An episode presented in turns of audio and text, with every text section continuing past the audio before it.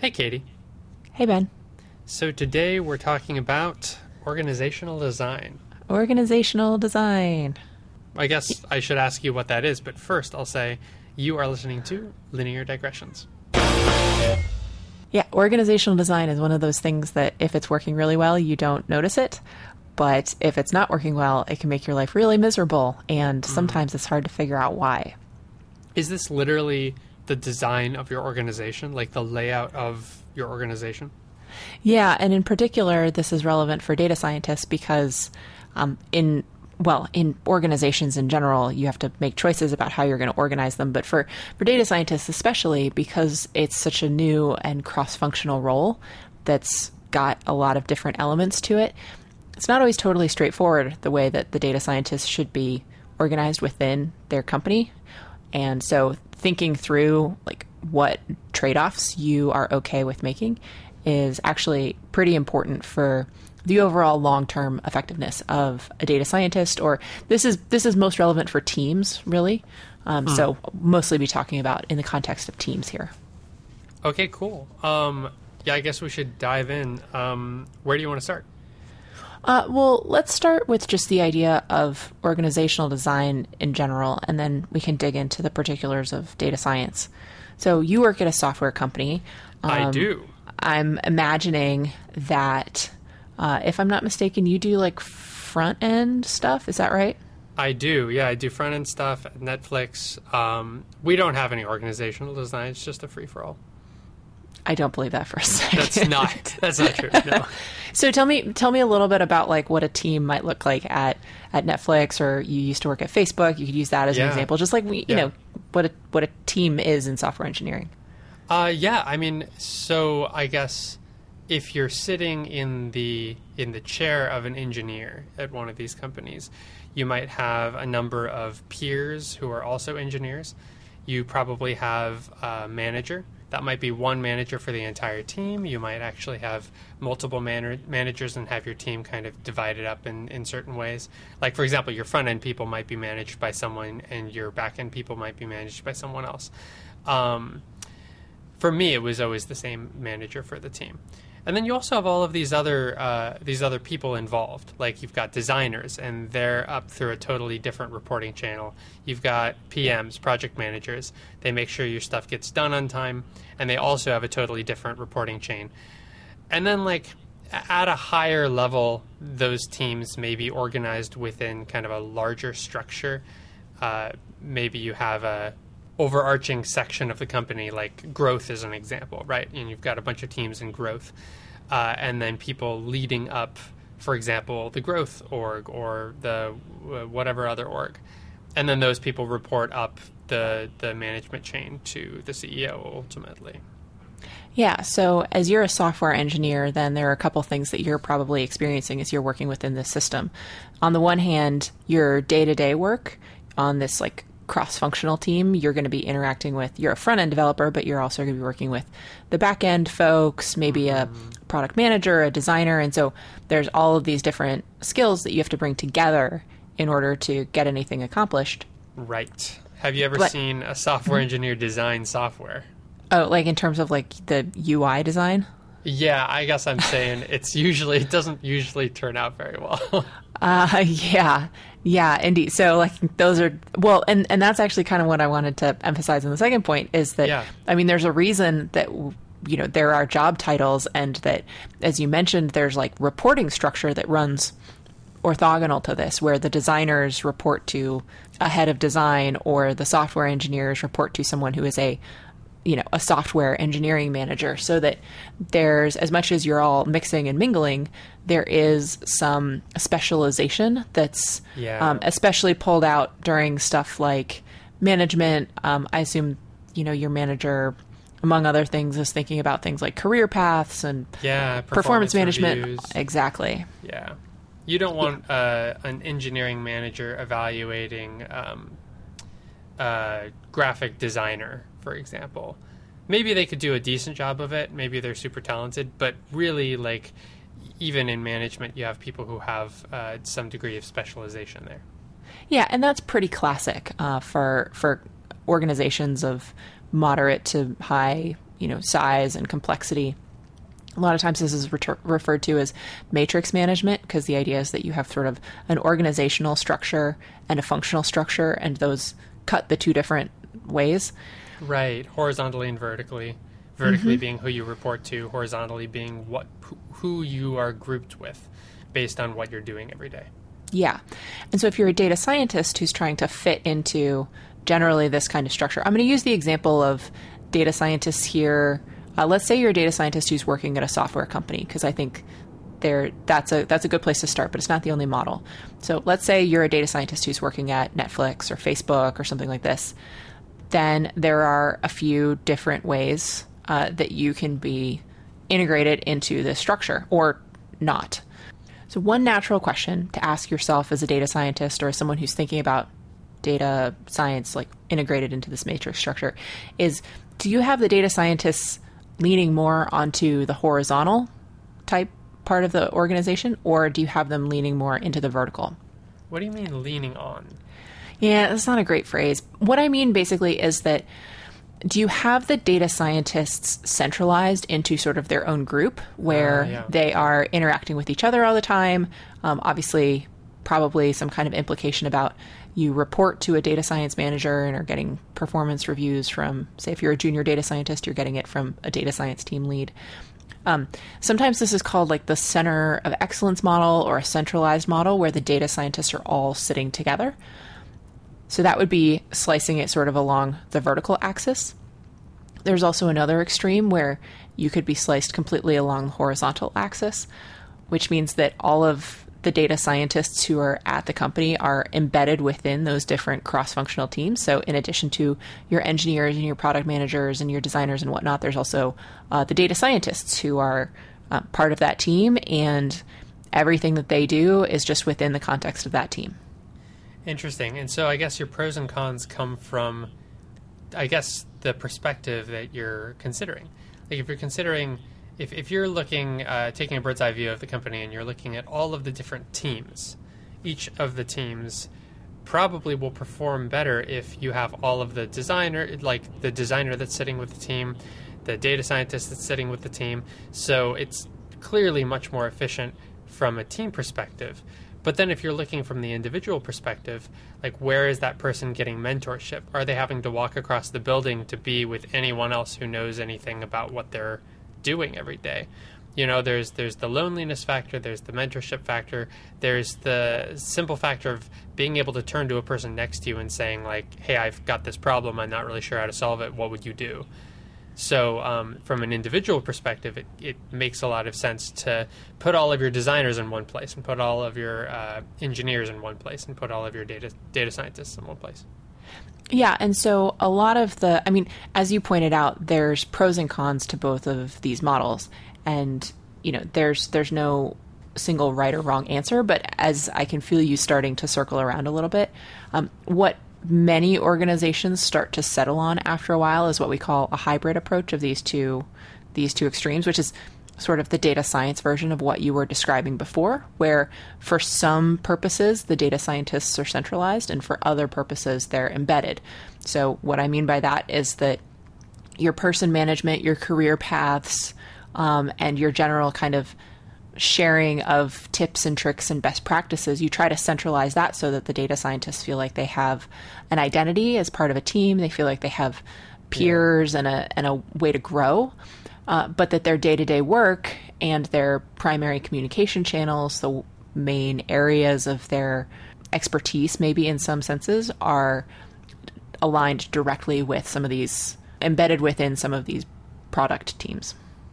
Right, that makes a lot of sense. So I guess you could do that by having individuals spend some of their time with one team and some of their time with their core team. Or you could even split it up by what the people are doing. For example, um, for engineering, if you're working more on infrastructure, you can't sit with the team that's using your component because a lot of teams are using your component. And so you probably want to sit with all of your other infra engineers. If you're doing something more specialized in your day to day work, maybe you spend most of your time embedded with the team, knowing that there is a place that you can go to bounce ideas off of if you have a problem like that. Yep. Now, this isn't the only; these aren't the only options uh, for how you can have your data science team organized, and it, I think it makes a lot of sense. These are some of the more natural options if you have data scientists who are actually working directly on products in like big technical organizations, like the one that the ones that you work in, like the one that I work in. But a lot of data scientists are working at companies that are not tech companies, right? They're working at companies that make um, consumer packaged goods or that are uh, insurance companies or you know any any number of other things. Yeah, I guess where do those people sit? Yeah, and so they depending on the the maturity of the analytics organization, they could they could still borrow uh, sort of this model if it's a pretty teched up place. Um, but there are a few other types of models that you see in some places that, depending on the context, could make some sense. So, one thing I'll call out is that sometimes the data scientists are just thinking about how to optimize the operations of the business itself. Like, they might be doing things like reporting on key business intelligence metrics. And arguably, maybe some people would even say that calling that data science is a little bit. Um, a little bit of a misnomer, but we'll leave that aside for a moment because I think sometimes that's just reality as the people with the data scientist title are working on just metrics and dashboards.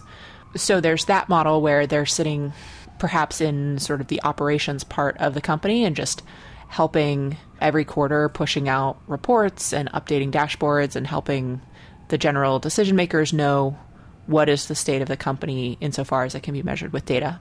So that's that's a model. There's another model called uh, the consulting model. By the way, I'm taking a lot of this from uh, a really excellent blog post that was making the rounds on the interwebs recently um, by uh, Pardis Norz- Noorzad uh, entitled Models for Integrating Data Science Teams Within Organizations. So we'll definitely have a link to this uh, on lineardigressions.com. I, was, I should have mentioned that up at the top. But um, another model is that sometimes the data science team is sort of centralized like before, but it gets loaned out to different parts of the organization for Oh, kind of like consulting, internal consulting projects. So that could even be more than one individual from the data science team. Uh, yes, and so it, it's this. These things start to really become important when you have a team and you're trying to coordinate the relationships amongst the members of those teams. If there's only one data scientist at an organization, then you know whether they sit embedded on a product team or they're more centralized, it almost looks the same, right? But in the consulting model, you have uh, these data scientists who are loaned out to the various teams on kind of a consulting basis, um, working on individual projects or where their skills are particularly needed, versus, and then they, you know, will come back and then we'll rotate through to other teams versus on the embedded model where they're still there full time. So the consulting model has some nice, nice advantages, especially if the teams aren't big enough or there isn't enough complexity to their data work that a full-time embedded data scientist on a team makes sense. Uh, so with the consulting model, you can just be part-time. People can be spread around a little bit more, and you can do, you know, arguably a little bit more with less, uh, depending on the size of the organization.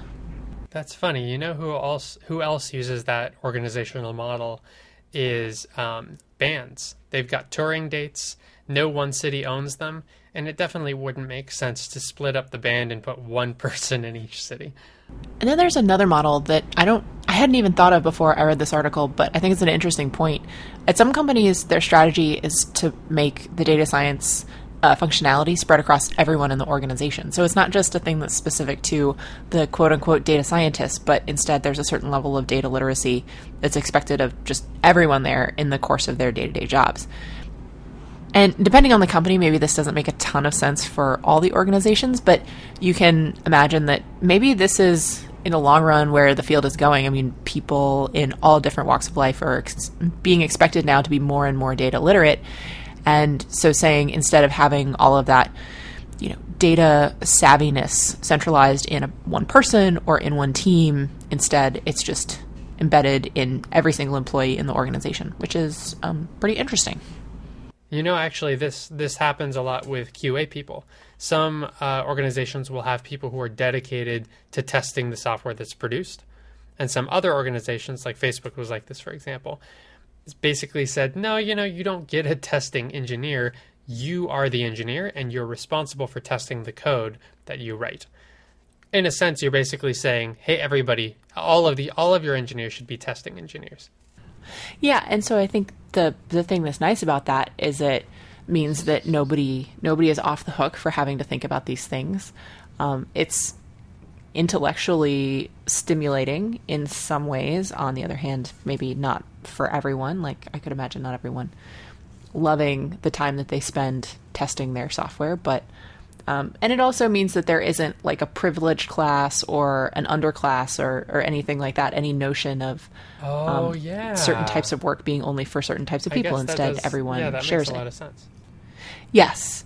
Now I think that for data science, this can be pretty challenging because asking you know someone who's already an expert in presumably some kind of engineering field or is a full-time product manager or whatever else to be um, accountable for data science at the same level that you might expect of a like a classically trained data scientist it puts a lot of responsibility on their shoulders right Right. Yeah. That's rough.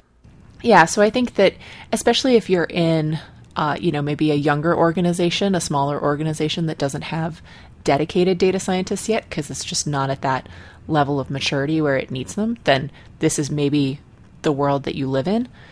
But at a certain point, it probably does make sense to start having people who specialize in the data, certainly, and maybe even just have the title of data scientist.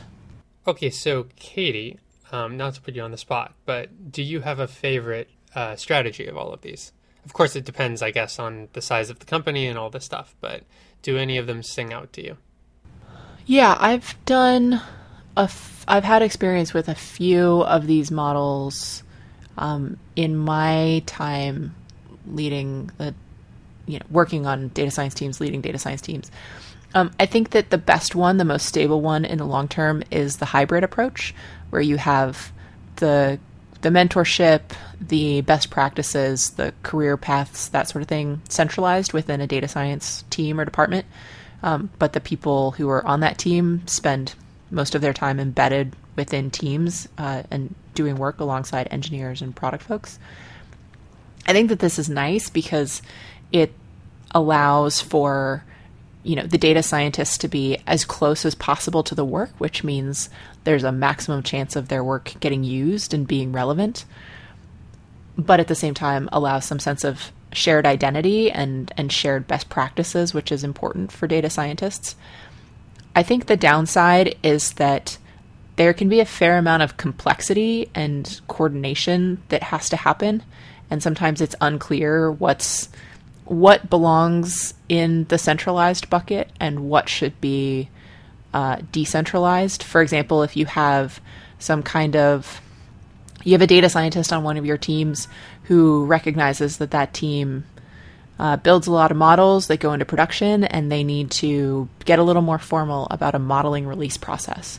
Is that something that should be just built by that person independently and deployed on that team, or is that something that should be centralized and owned by the whole data science team and everyone then starts sharing that as a best practice? I just use this as a simple example, um, but those are examples of things that when you have kind of one foot in one world and one foot in the other, there are then things that you have to think hard about which way you want to handle them because you don't have a default answer for some stuff. For you as a software engineer, how is does this mirror somewhat the way that you think about organizational structure for software engineers? Like what what resonates with you the most? Um, I, I think it definitely this definitely works when you're talking about specialization, right? Uh, if you're at a company who has a lot of generalist engineers, and those different generalist engineers kind of take on whatever is in front of them, you don't really need the. I, I guess you're large enough and generic enough that you don't need the same um, thought about, or maybe it's not that you don't need the same thought, but it's a different kind of organizational design that you need to think about but yeah, specialization definitely. And actually, to answer the question I asked you, I agree with you. I prefer personally, having uh, seen a couple of these organizational design structures in my career, I prefer when things are separated out in that way, where you've got um, you've got some pieces centralized and some pieces distributed. But the only thing that I would add is also asking the people who are being supported by the data science team to be responsible for some amount of the data work. So, for example, um, they may be responsible for knowing how to use the reporting software, right? Rather than them bothering a data scientist who maybe has better things to do than to run a report for them they need to be responsible for, for understanding how to run the report. Now, when things get more complicated, when you need to run a super complicated report or you need to actually do some investigation, that's when uh, an individual or a team might reach out to someone who specializes in data science. So, um, I guess to, to kind of close out with an interesting observation, a lot of times you know, we'll we'll talk about okay, for example, with organizational design, you could do this or you could do that or you could do this thing. And oftentimes none of those individual approaches uh, work right off the bat. Oftentimes the solution is just some kind of weird blending together of all three of them. Uh, and that's what I would choose if I were to if I were to choose a generic organizational design for a, for a company.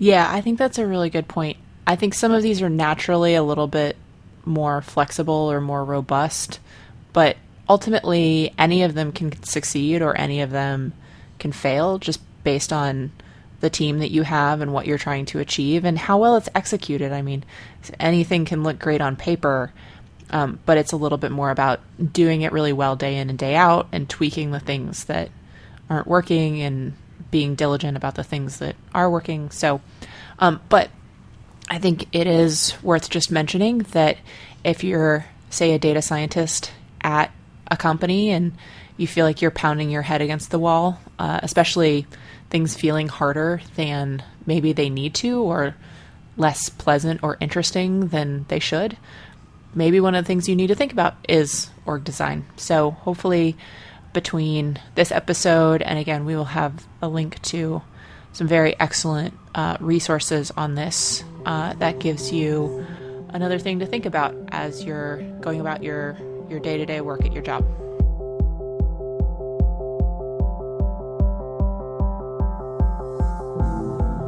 Linear Digressions is a Creative Commons endeavor, which means you can share or use it any way you like. Just tell them we said hi. To find out more about this or any other episode of Linear Digressions, go to lineardigressions.com. And if you like this podcast, go ahead and leave us a review on iTunes so other people get to listen to this content too. You can always get in touch with either of us. Our emails are ben at lineardigressions.com and katie at lineardigressions.com in case you have comments or suggestions for future shows. You can tweet us at lindigressions. Thank you for joining us, and we'll see you next time.